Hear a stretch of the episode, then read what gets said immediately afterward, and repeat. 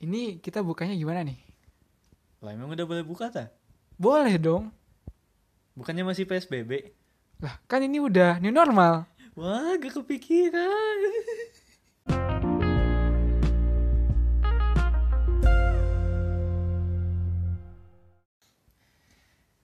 Assalamualaikum. Waalaikumsalam. Assalamualaikum juga yang di sana. Iya. Kali ini kita bakalan bincang-bincang seru nih. Eh, ya, soalnya emang lagi seru juga. Eh, iya, tadinya sepi kan karena gak boleh keluar. Yang jadi seru. Iya. Jadi kita mau bahas satu yang emang udah gak asing lagi nih di telinga kita selama seminggu ini nih. Lu merasa gak sih kita bosan banget gitu pas PSBB ini? Asli, seharian cuman rebahan. Tapi kan lu ada kegiatan. Ya ada, ya tapi kegiatannya tuh cuman sinonim dari rebahan itu sendiri gitu. Sinonim ya. Jadi rebahan, Tiduran tiduran, dan hmm, um itu. hmm, itu mimpi indah. Oh mimpi indah. mimpi indah. gue udah gue udah pikiran ke mana-mana ini. iya, emang mimpi indah tuh begitu ke mana-mana pikirannya. Tapi nih, setelah PSBB, ternyata pemerintah itu mulai melonggarkan. hmm, gitu. Nah, setelah melonggarkan, dia itu mulai membuat suatu apa ya, suatu eh, perencanaan baru gitu, Hmm, yang mungkin gak merugikan kita, tapi Iya. ya mungkin ada satu orang yang merasa terugikan juga gitu. iya, mungkin ya mungkin di antara kita udah ada yang imun, di antara kita ada yang enggak. Tapi kan ya ya gitulah, yang lain rugi gitu. Iya, ini jadi kita mau bahas yang namanya new normal. Hmm, new normal. kita bahasnya lu mau eh, kita bahasnya dari sisi ini aja ya nggak nggak dari eh, dari sisi kita yang udah baca-baca beberapa berita aja sih. Mm-mm. Nah, nanti kita ambil kesimpulan beberapa kesimpulan baik yang baik sama yang buruk. Ntar kita simpulin di akhir kok. Hmm. kita mulai dari mana nih pak enaknya? Kit- kayaknya kita bahas dulu deh apa itu new normal itu gitu Eh, apa arti dari kata ini? Apakah nanti setelah new normal ada new hard gitu terus new impossible gitu kan? Gak ada yang tahu. Iya iya iya. Dari kita mulai dari definisi aja nih. Hmm. gue jelasin per pengertian, lu jelasin secara pengertian yang simple gitu, yang bisa dimengerti masyarakat ya.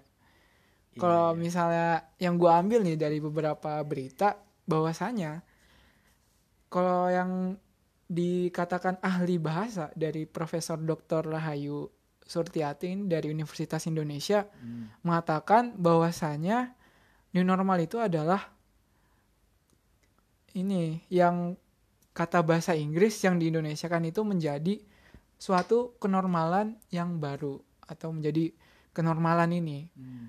Nah. gak, gak salah Emang nggak salah sih. gak, gak salah Eh, gak- gak nah, salah. terus ada ahli juga dari Universitas Indonesia dari ahli epidemiologi dia itu menyebutkan bahwasanya new normal itu merupakan cara mengatur situasi perilaku penduduk baik itu masyarakat, pengusaha, pemerintah dan ragam sektor lainnya supaya menurunkan resiko terhadap kemungkinan penularan COVID-19 karena virus corona SARS-CoV itu masih ada. Menurut tuh gimana nih definisi yang bisa dimengerti masyarakat tentang Hmm. new normal? Jadi apa ya new normal itu kayak lu pernah nonton ini gak Eh, Endgame Ya, Avengers itu kan? ya Avengers itu nah lu eh, bayangin hidup mereka kayak gimana setelah jentikan Thanos itu. Ya normal sih tapi ya baru. Mungkin tetangga kita ada yang nggak ada. Mungkin eh, eh, mungkin eh, itu ibu penjaga warung. Mungkin belum belum bayar utang. Iya itu. Wah itu kerasa banget efeknya kalau nggak ada jadi kalau lu mendefinisikan bahwa new normal itu ada satu efek creepy creepynya gitu ad- yang serem gitu gak sih? Ya iya karena eh, ini tuh sebenarnya lebih serem sih dari jentikan Thanos gitu. Kok jentikan Thanos itu udah jelas gitu siapa yang gak selamat siapa yang enggak kalau di new normal ini eh si jentikannya itu kayak tertunda gitu dan si jentikannya ini menular. Kita gak tahu nanti siapa yang jadi debu gitu. Ya jadi me- kalau misalnya didefinisikan oleh uh, Pak Rektor ini bahwasanya new normal itu bisa Ya, bisa ya mungkin mungkin ya bisa memulihkan ekonomi kembali. Ah, tapi dia juga mengurangi ya manusia populasi manusia. Ya mungkin mungkin eh awal-awal mungkin sebelum covid ya banyak orang bilang wah man- eh, manusia bangsat gitu. Hanya bisa merusak alam hanya menghasilkan polusi hanya beranak pinak gitu. Kayak wah kita seharusnya mempunyai penyakit baru. Nah gitu kan dikasih penyakit beneran mah kayak waduh ternyata kita butuh manusia ya. Iya. Ya udah lanjut ke definisi eh ke sebab ya. Tadi kan udah dari definisi ya bahwasanya new normal itu kayak sebuah tatanan yang baru gitu ya. Hmm. Nah, sekarang kita bahas ke sebab dari beberapa berita yang gue baca sih bahwasanya Hmm. pemerintah ini sebenarnya udah mulai was-was gitu sama kondisi ekonomi kita. iya Awalnya itu new normal itu pada tahun 2008 di Amerika itu digunain istilah s- eh, di mana waktu itu di tahun 2008 Amerika kan mengalami krisis ekonomi gitu ya. Hmm. Habis itu Amerika tuh mulai bangkit. Nah, bangkitnya itu disebut namanya new normal. Hmm. Habis itu nah sekarang new normal itu dipakai istilah dalam kesehatan. Kalau dulu ekonomi, sekarang digunakan dalam istilah kesehatan gitu loh. Hmm. iya di Indonesia awalnya itu menurut gua yang pertama kali mencetuskan new normal itu ketika orang-orang udah mulai bosen nih PSBB gitu kan Hmm. udah mulai bosen PSBB terus ada beberapa orang yang bilang bahwasanya ke depannya itu bakalan ada beberapa cara yang bisa dilakukan untuk menghentikan eh, si si virus, virus ini ini ya ada konspirasi nih namanya herd immunity gitu. Hmm. Nah awalnya tuh dari situ menurut gua sih, menurut Iya. gua aja. iya Tapi waktu itu langsung dimodifikasi sama pemerintah gitu. Hmm. Yang mencetuskan pertama itu sebenarnya gua nggak tahu sih. Gua belum ngecek eh, lebih jauh lagi. Hmm. Tapi yang paling pertama eh, bilang tentang new normal ini itu Pak Airlangga Her- Hertanto ini yang Menteri Koordinator Ekonomi. Hmm. iya Airlangga Hartanto bilang bahwasanya Indonesia itu hampir lumpuh ekonominya pas lagi pandemi ini. Makanya kita butuh suatu tatanan baru untuk memulihkan ekonomi masyarakat kita. ya jadi Iya, jadi di sini tuh pemerintah mulai menerapkan bahwasanya kita tuh harus bertindak gitu, bertindak dari pandemi ini. Jadi kita harus bikin suatu tatanan baru yang di mana kita masih bisa hidup normal seperti sebelum pandemi ini, hmm. Hmm. hmm. tapi dengan cara-cara yang baru gitu loh. oh jadi tatanan baru itu New World Order kan? Wah konspirasi tuh. Itu dia. Di sini tuh banyak konspirasi banget sih menurut gua. Hmm, iya. Tapi gimana lagi ya? Iya tapi lu bayangin aja nih. Eh, misalnya Hmm, gua kerja. Terus iya. gara-gara corona habis itu gua nggak ada kerjaan gitu nggak ada kerjaan Iya, akhirnya gue di rumah doang terus gue harus ngapain dong iya. penghasilan gue lama-lama habis terus ya, ya lu- akhirnya gue jadi pengangguran gitu Iya, lu work from home aja. Ya, tapi kan pemerintah mungkin eh, eh maksudku Indonesia mungkin ya eh, kata-kata pekerjanya itu masih eh, low level lah. Jadi belum bisa diganti secara online gitu. Ya, masa kuli bangunan gitu bisa bekerja dari rumah? Apakah nanti dia malah main The Sim gitu menghasilkan duit? Kan tidak. Nanti dia pas keluar-keluar pengalamannya malah ngecheat buat dapet duit gitu. Ngetik motherload tek tek tek tek gitu. Wah empat ratus ribu gitu. Iya jadi ya jadi ini lu termasuk orang yang setuju atau tidak setuju nih dengan new normal ini? Hmm, ya mau setuju juga setuju juga ya gimana lagi? Kan udah gak bisa pindah negara. Si ininya kan si eh, bandaranya walaupun kita sehat juga ntar kan pas turun rame. Jadi ya sama aja. Pindah negara juga palingan jadi anu jadi baringan. Tapi di rumah sakit ha. Jadi intinya lu setuju atau enggak nih? Hmm? ya intinya ya gua mah ngikut aja lah ya. Gua Oh, mah kan rakyat biasa gitu gak bisa apa-apa iya juga sih.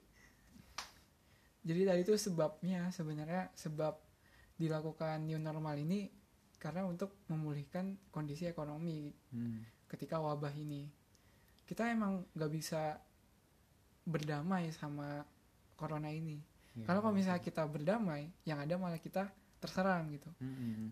tapi kata pemerintah nih kata pemerintah Mm. kita harus hidup berdampingan iya jadi hidup dengan corona tuh ya kita bisa berdamai tapi bayangkan kita berdamainya itu kayak dengan eh, ibu tiri di FTV gitu. Kita ya bener hidup berdampingan tapi tiap hari tuh ada dramanya. Nah iya. Kita bisa kehilangan pekerjaan kehilangan teman dan mungkin pada beberapa episode bisa kehilangan nyawa. Aduh aduh aduh serem banget tuh pak Iya. Tapi sayangnya di hidup ini kan tidak seperti FTV gitu. Kalau mati bukan berarti bisa pindah ke sinetron lain gitu. Cuman ini gitu. tapi gua Sosok ngambil kita. ini sih gua ngambil yang tadi lu bilang gitu Hmm? bahwasanya kita work from home itu emang bisa dilakukan oleh beberapa orang doang Hmm, betul.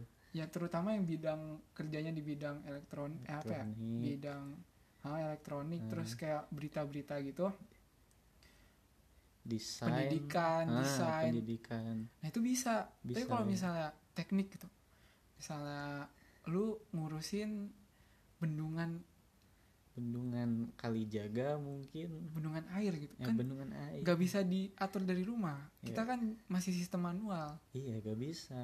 jadi kalau misalnya lu dari ngerjainnya dari rumah ya nggak mungkin juga gitu Hmm. ya jadi pemerintah di sini kayak udah mulai mengharuskan masyarakatnya itu harus hidup berdampingan sama yang namanya covid ini. Iya. nah terus di sini kita bahas nih. Sebenarnya ada di daerah mana aja sih? Eh, dari new normal ini gitu. Ya sebenarnya se Indonesia sih tapi ya kan tau lah Indonesia gimana. Jadi ya mungkin ya kita mem- mempedulikannya yang di Jawa aja. Mungkin bukan apa ya maksudnya ya yang diberitain itu cuma di Jawa aja. Coba kamu eh, tahu gak berapa jumlah covid di Papua Maluku Sulawesi? Nah itu nah itu. Gak, gak ada yang Sebenarnya- kan ada ada ada data. Ada. Ada datanya. Iya. Tapi ya emang paling banyak penyebarannya itu di Pulau Jawa gitu loh. Hmm. Iya iya sih nah di sini tuh ditetapkan bahwasanya ada beberapa syarat daerah yang bisa menerapkan new normal dan mengurangi PSBB hmm. Salah satunya berdasarkan indikator penularan berdasarkan angka reproduksi dasar wabah atau R0. Hmm. Syarat angka reproduksi wabah menjadi syarat mutlak yang ditetapkan pemerintah. Tolak ukurnya reproduksi R0 itu pada waktu T itu harus di bawah satu. Jadi R0-nya itu harus di bawah satu untuk eh, bisa dilakukannya new normal Hmm. sebenarnya ada 12 daerah sih di sini dan Jawa Barat Jawa Timur DKI Jakarta itu masih belum bisa buat membuka new normal ini Hmm. menurut lo apakah new normal ini bisa dilakukan sekarang nggak? Eh, ya dilihat dari kriterianya sih eh, kan tadi dikatain ya kalau ada angka namanya R0 Hmm. Nah, jadi apa sih R0 itu? R0 itu ya secara eh apa ya, secara simpelnya itu tuh angka yang menyatakan eh, dari satu pasien COVID ini dia bisa menginfeksi berapa orang dalam mungkin sehari gitu. Hmm. Jadi kalau misalnya ada eh, satu pasien COVID nularin penyakitnya ke tiga orang dan itu tuh jumlah rata-rata jumlah rata-ratanya yaitu R0 itu. Nah dia tuh eh, baru bisa new normal kalau R0-nya itu di bawah satu. Jadi kalau misalnya si coronanya ini emang nggak nularin ke siapa pun gitu kan emang udah di bawah satu gitu angkanya Hmm. tapi ya karena corona emang sangat jago gitu dalam menginfeksi manusia kayaknya eh, harusnya mungkin menunggu lebih lama lagi tapi karena ada ya resiko banyak yang bangkrut nanti banyak yang nganggur wah, wah kalau coronanya udahan jadi ya pemerintah mau gak mau ya harus ngebuka Hmm. Gue sih kemarin sempat ada viral sih di Twitter, di mana ada dosen yang ahli epidemiologi kalau nggak salah. Dia itu Iya. menunjukkan grafik, gitu, di mana grafik kita sebelum ada corona itu grafiknya tuh kayak datar banget gitu di bawah. Iya. Nah terus habis itu naik nih tiba-tiba gara-gara ada corona. Hmm. Corona naik terus ah, sampai titik puncak, habis itu turun. Ya. Katanya gitu, bakalan ada titik turunnya pasti. Nah, habis titik turun, ada titik datarnya lagi. Hmm. Nah, titik datarnya itu baru yang disebut namanya new normal. Hmm. Jadi di mana ke- eh, angka penularannya itu nggak setajam kita ini sekarang, tapi masih bisa dikendalikan gitu di Hmm. eh, di bawah rata-rata itu, di bawah apa? Di bawah puncaknya gitu. Oh iya. Jadi new normal tuh harusnya di tetap terapkannya tuh di saat itu. Hmm. Tapi kali ini pemerintah itu ketika grafiknya masih tinggi, pemerintah tuh udah maksain buat new normal. Iya. Ya mungkin karena kita kan orang Indonesia suka mendaki gunung ya. Jadi mungkin sukanya yang naik-naik gitu.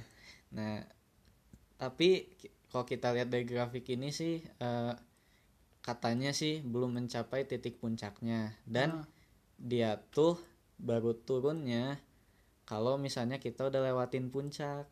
nah, Nah, betul. betul.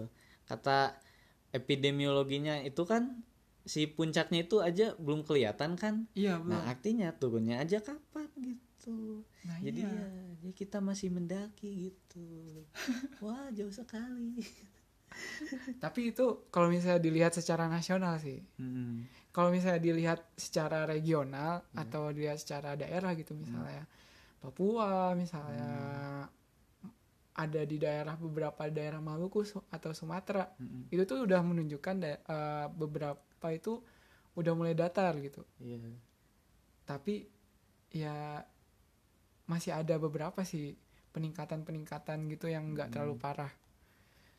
Jadi menurut lu ini tuh lebih baik diterapkan secara regional apa diterapkan secara nasional new normal?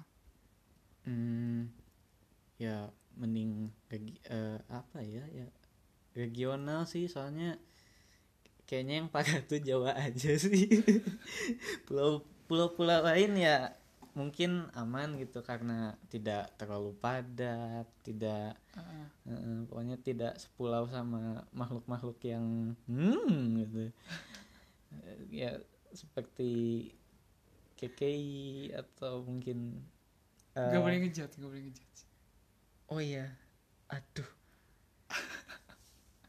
Santai.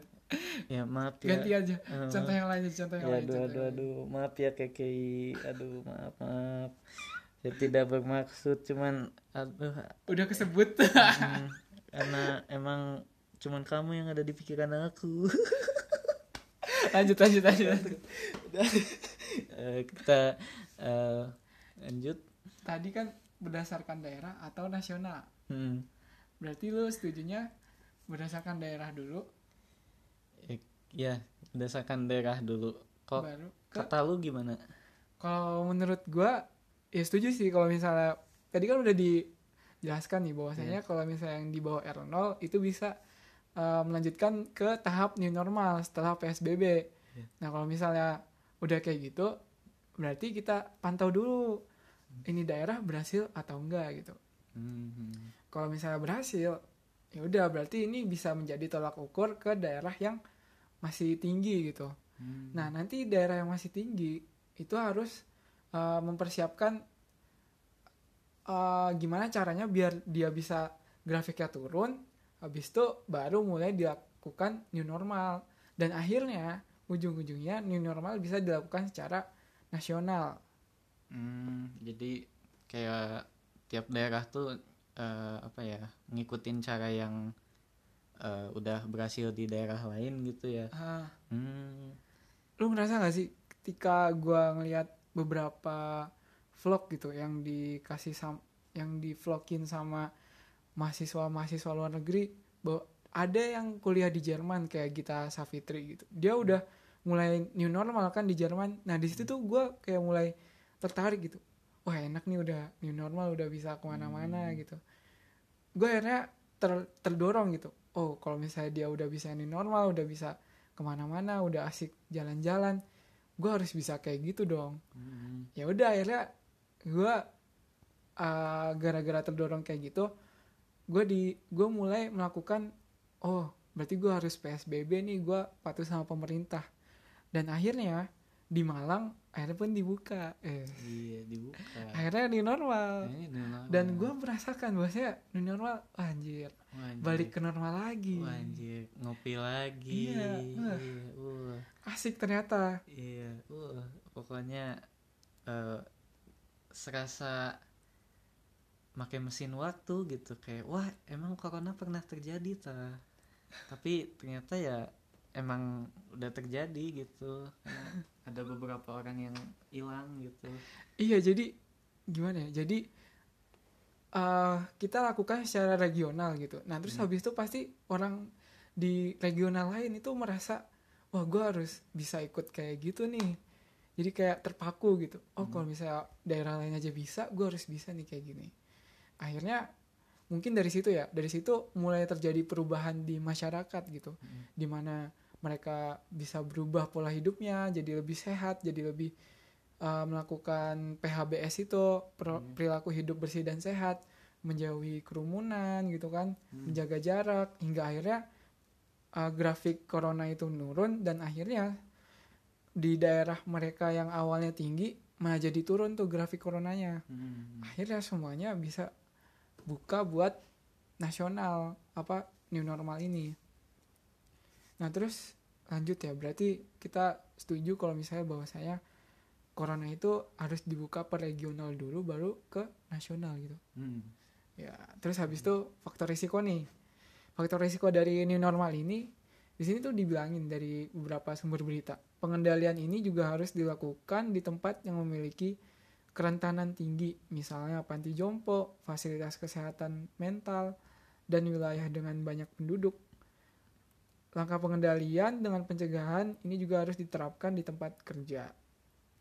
Kita lihat dari ini nih kerentanan tinggi.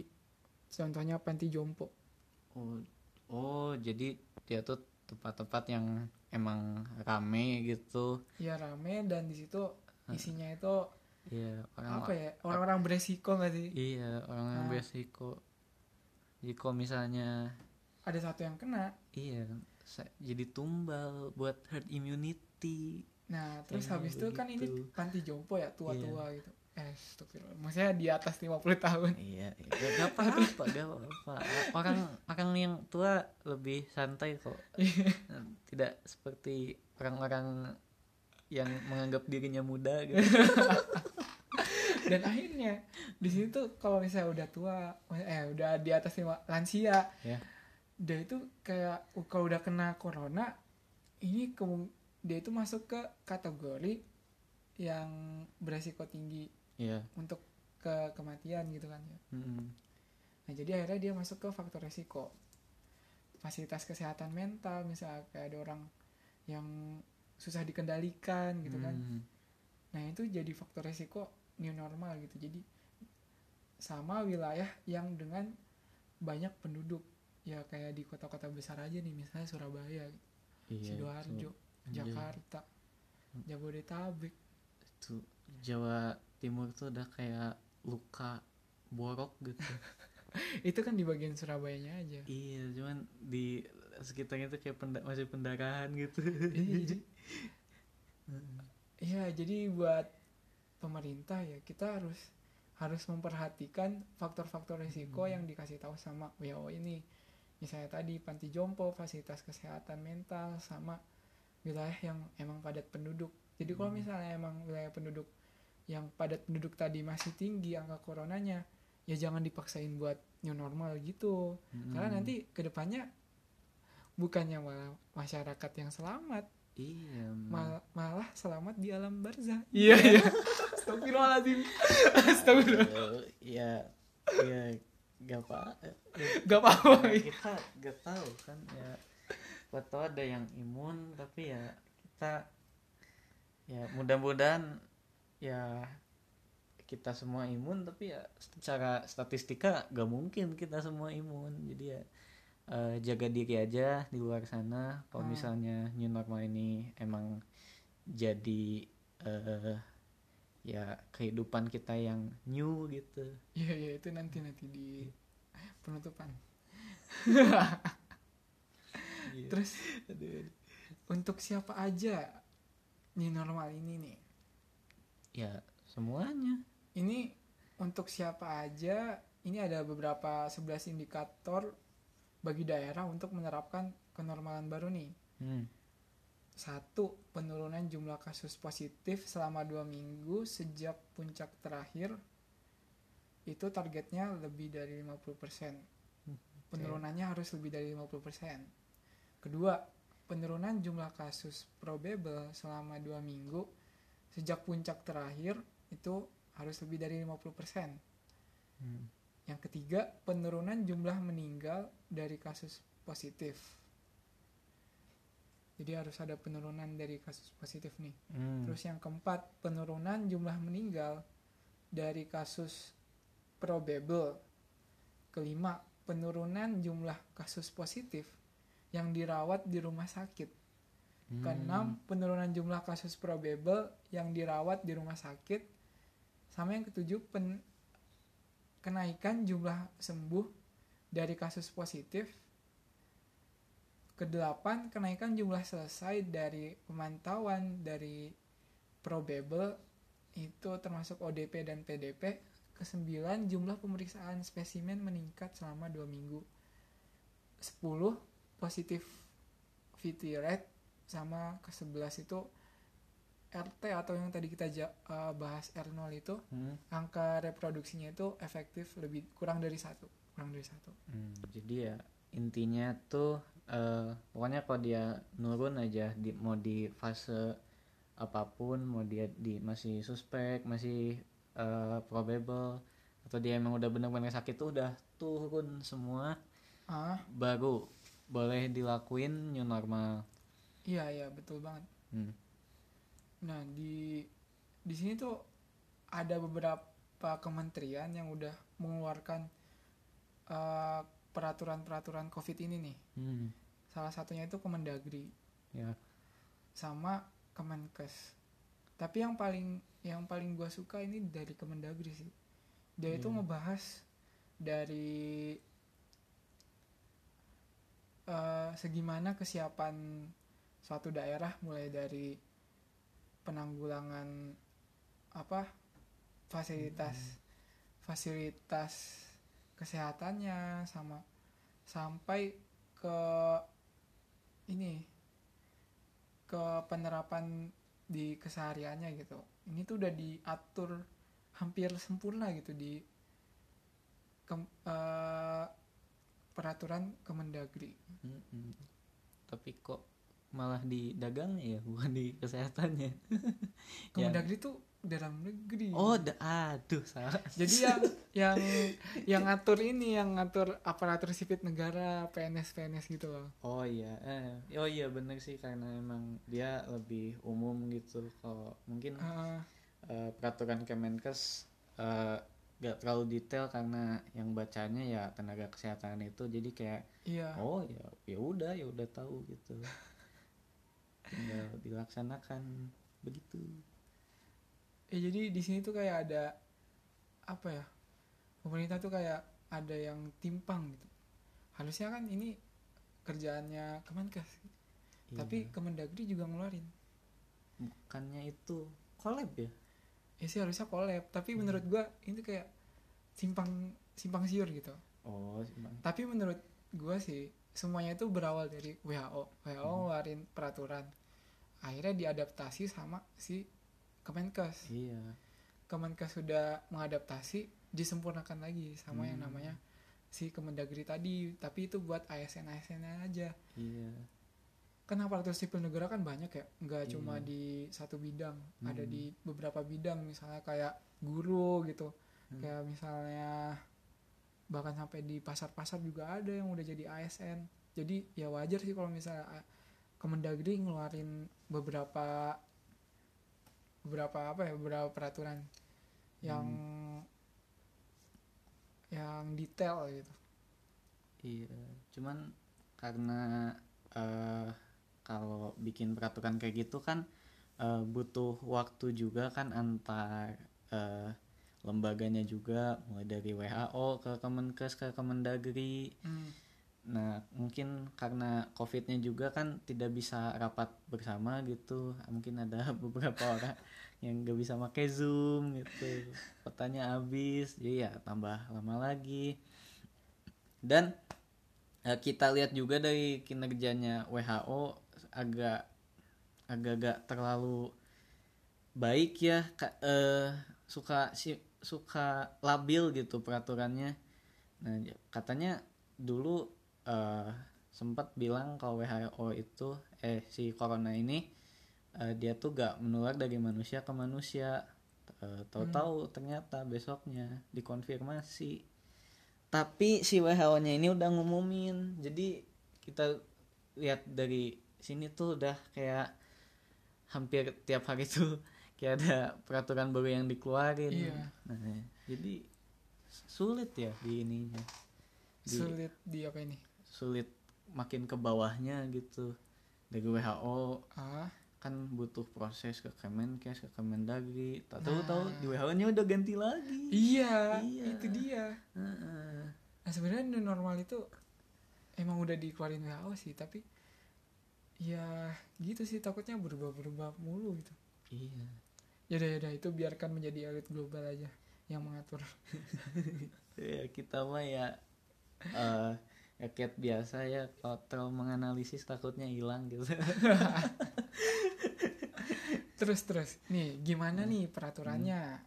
Nah tadi kan udah gua udah gua kasih apa ya kasih pembukaannya itu pembukaannya itu jadi di sini udah ada diatur gitu sama pemerintah sebenarnya. Hmm. pemerintah itu melalui Kemenkes sama Kemendagri. Banyak sih kementerian-kementerian. Tapi yang gua gua ambil yang bisa di-download di internet juga Hmm. itu dari Kemendagri sama infografisnya. Mana nih? Infografisnya Kemenkes. Kita mulai dari Kemenkes aja ya. Bahasanya di sini aturan new normal untuk retail atau Oh kayak Alfamart, Indomart nah gitu ya kan. ya ya Eh nyebut merek. Aduh.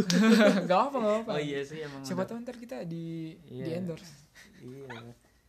di sini bahwasannya aturan umum itu terbagi menjadi beberapa. Yang pertama, sediakan fasilitas cuci tangan.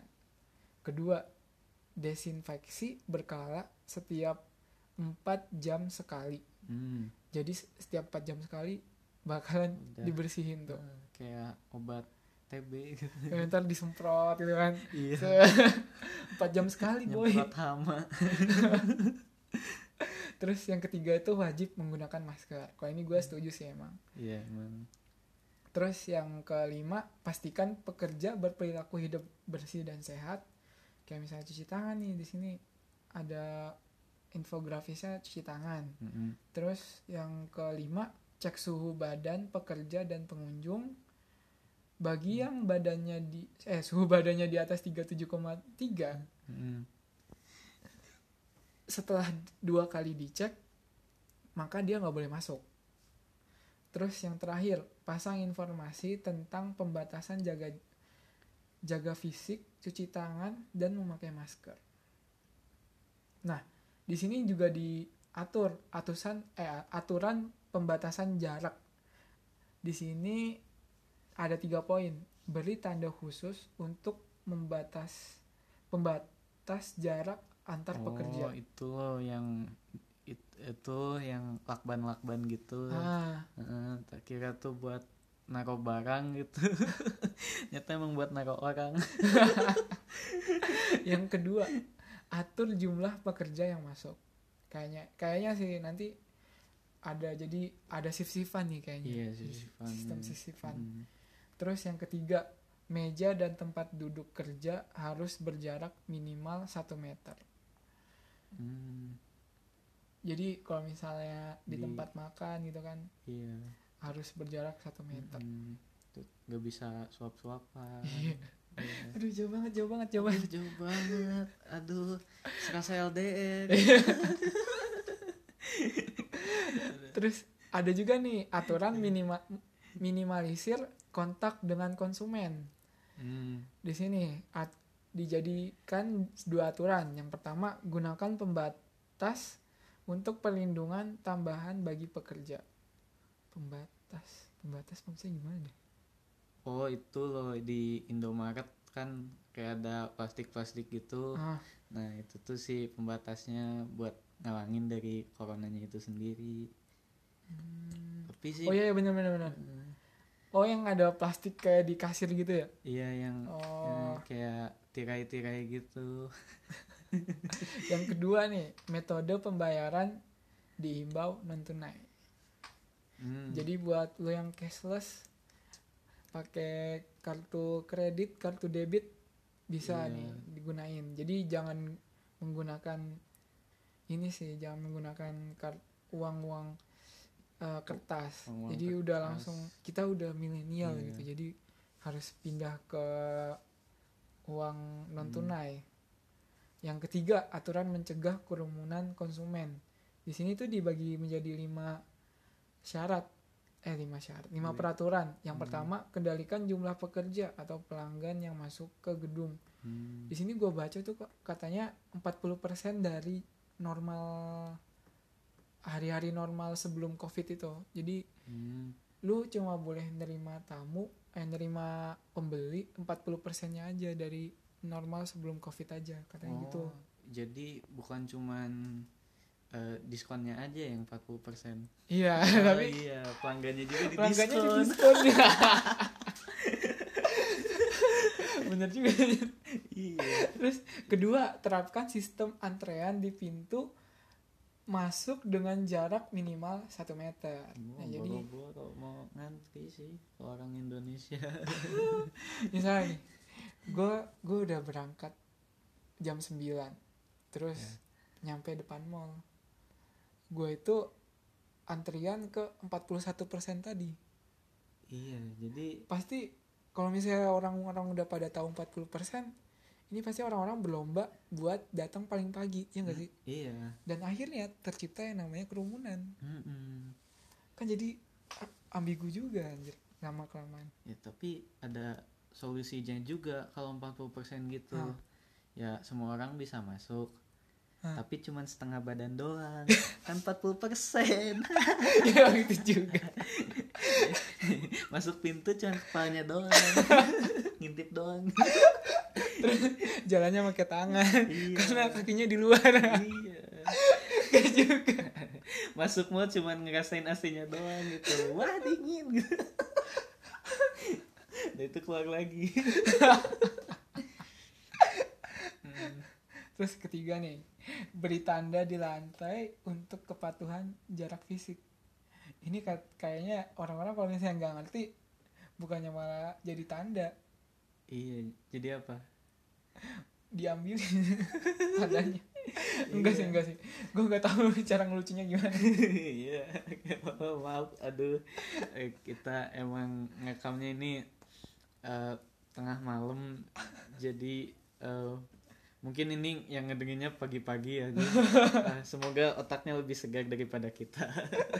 Terus terus. Nih yang keempat terapkan jam layanan sesuai kebijakan pemerintah setempat hmm, jadi kalau misalnya pemerintah setempat udah ngasih jam nih misalnya kayak tadi kita di Indomaret tuh cuma buka sampai jam 9 kalau misalnya lu udah datang jam 9 lewat satu menit ya jangan buka pintunya. Iya. Buka aja pintu belakang. Eh tapi eh, pernah, per- lu pernah dengar berita gini gak? Apa men? jadi ada toko Ah. eh, gede ah. branded gitu. Gue gak mau nyebut brandnya gitu. Ah. takut hilang. Jadi dia tuh ya eh, harusnya nggak buka. Ah. Ya bener sih dia gak eh, bener sih dia kelihatannya nggak buka gitu. Tapi ternyata dia tuh buka. Ya yang dia lakuin tuh cuman matiin lampunya doang. Tapi di kasirnya nyala. Jadi belanja tuh udah kayak film horor gitu. Oh gitu? Iya. Pas kemarin? Eh, kemarin. PSBB itu? Heeh. oh. Jadi mungkin eh, kan serem gitu. Siapa tuh? Belok kiri ditangkap sama makhluk dari alam lain gitu. Terus tapi mau keluar juga ntar ditangkap makhluk dari alam yang sama gitu. Kan pusing kalau belanja gitu. Iya juga sih. Iya. Ya jadi buat pelaku pengusaha-pengusaha jangan nakal-nakal. Iya jangan nakal-nakal. Kalau nakal-nakal tuh kalau mas kecil aja. Kalau udah Iya. gede jangan nakal. Mm-mm. yang kali kenapa kenapa?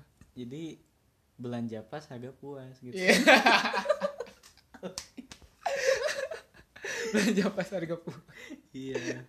Yang kelima nih kurangi pertemuan langsung dengan konsumen dengan menerima pesan antar dan take away jadi kalau misalnya ke tempat makan Mm-mm. langsung dibungkus aja. Iya. Jangan makan di tempat. Mm-mm. ya kayak clubbing gitu. Nggak bisa makan di tempat. Iya. Cuma bisa bungkus. Iya. Nah udah nih aturan dari ya Kemenkes, Kemenkes. tadi. Nah sekarang kita yang ke Kemendagri Hmm. Nah, di sini Kemendagri itu membagi dalam tiga fase. Mm-mm. Yang pertama itu 1 sampai 2 minggu pertama buka new normal. Itu yang boleh bu yang boleh buka itu cuma Hmm. penutupan itu? restoran. Oh, Bisa dibuka restoran. tapi terbatas. Kayak tadi Hmm, misalnya take ya, away ya. gitu. Perkantoran atau tempat kerja itu dilakukan pembukaan terbatas. Hmm. Pertemuan khusus kayak misalnya pernikahan dan konser ini tetap maksudnya tetap ditutup gitu tetap belum boleh kalau Oh, di iya. satu sampai dua minggu pertama new normal. Kirain tetap Ah, boleh kawin lagi gitu. Boleh kawin. Oh oh iya ka- kawin boleh. Nikah? Nikah juga boleh. Oh iya boleh. Tapi kecil-kecilan aja. Iya iya. Kan yang penting tuh ada ahli sama ada calon Hmm, sama ada saksi. Iya. Kalau misalnya udah ada tiga itu udah resmi Hmm. secara agama. Iya tapi tau gak yang susah dicari itu apa? Apa? Ilmu. Iya.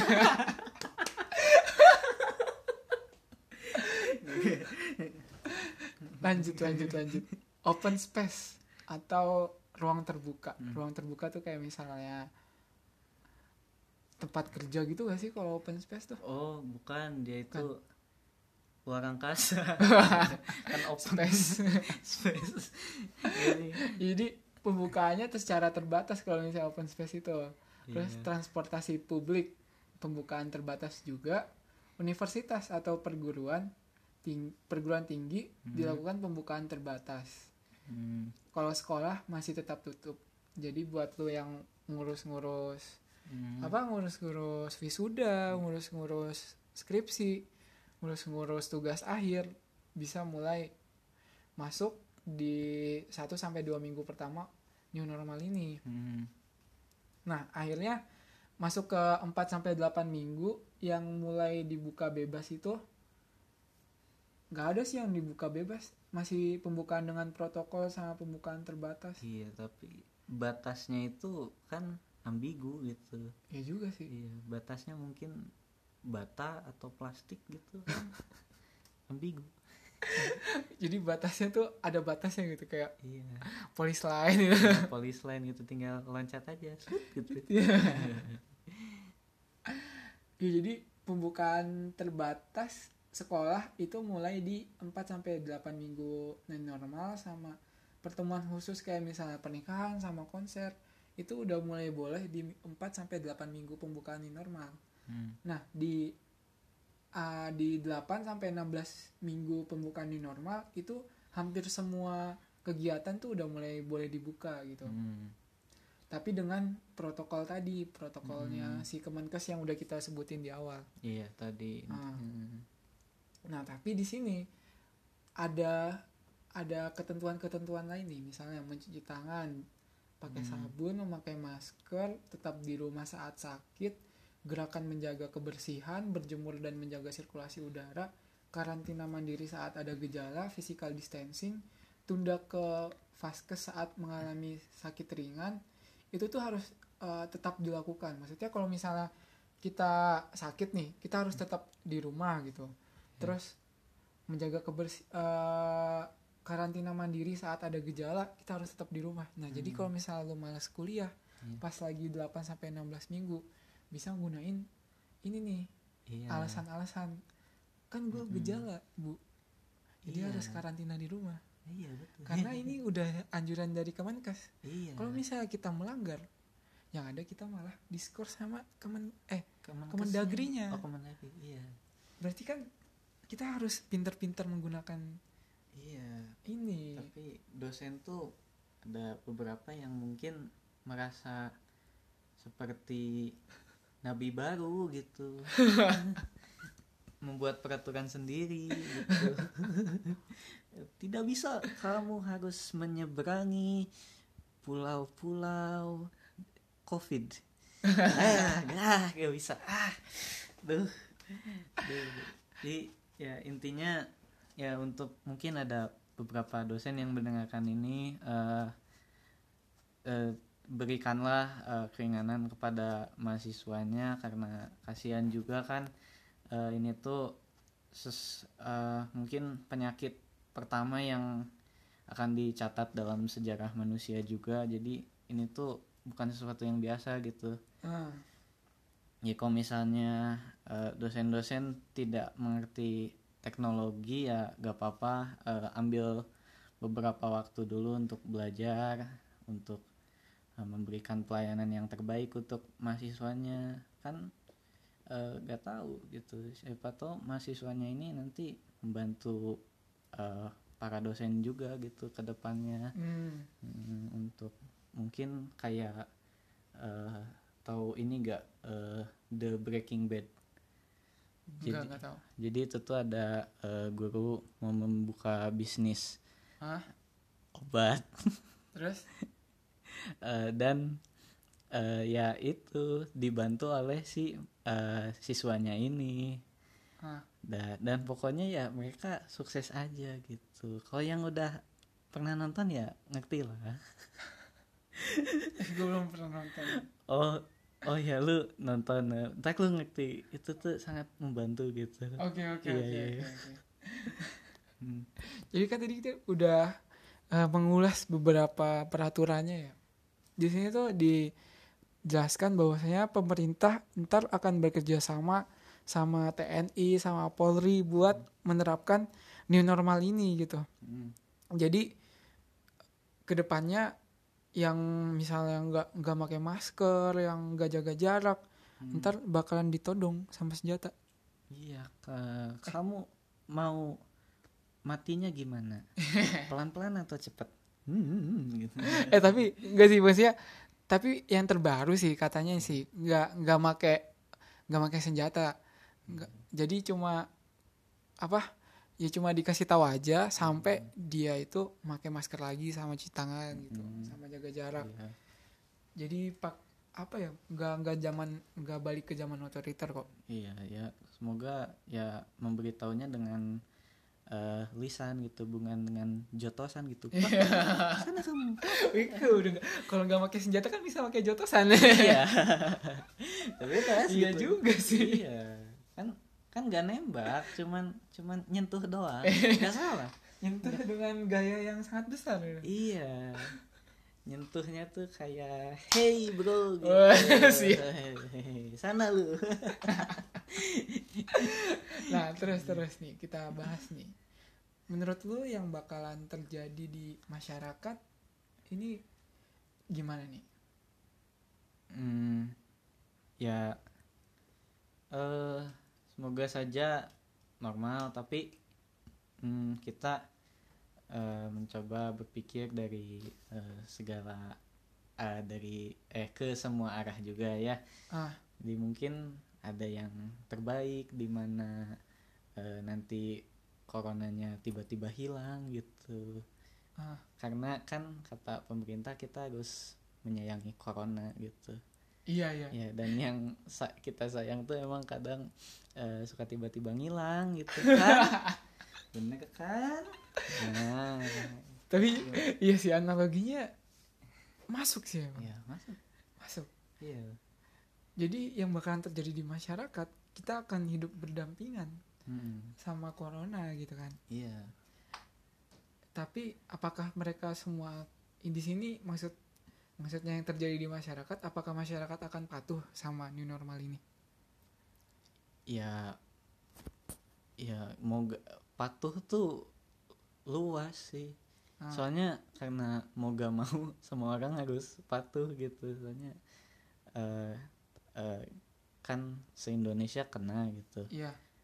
tapi ya ini juga tergantung oleh ya siapa yang melaksanakan peraturannya gitu karena eh, di zaman corona ini emang peraturan tuh kayak agak eh, eh, emang memang jelas tapi untuk tu- eh, penyampaiannya itu eh, agak berbeda-beda gitu. Ada beberapa daerah yang masang bata di jalan ada yang malah selamatan kan berbeda-beda gitu eh, pandangan mereka terhadap new normal ini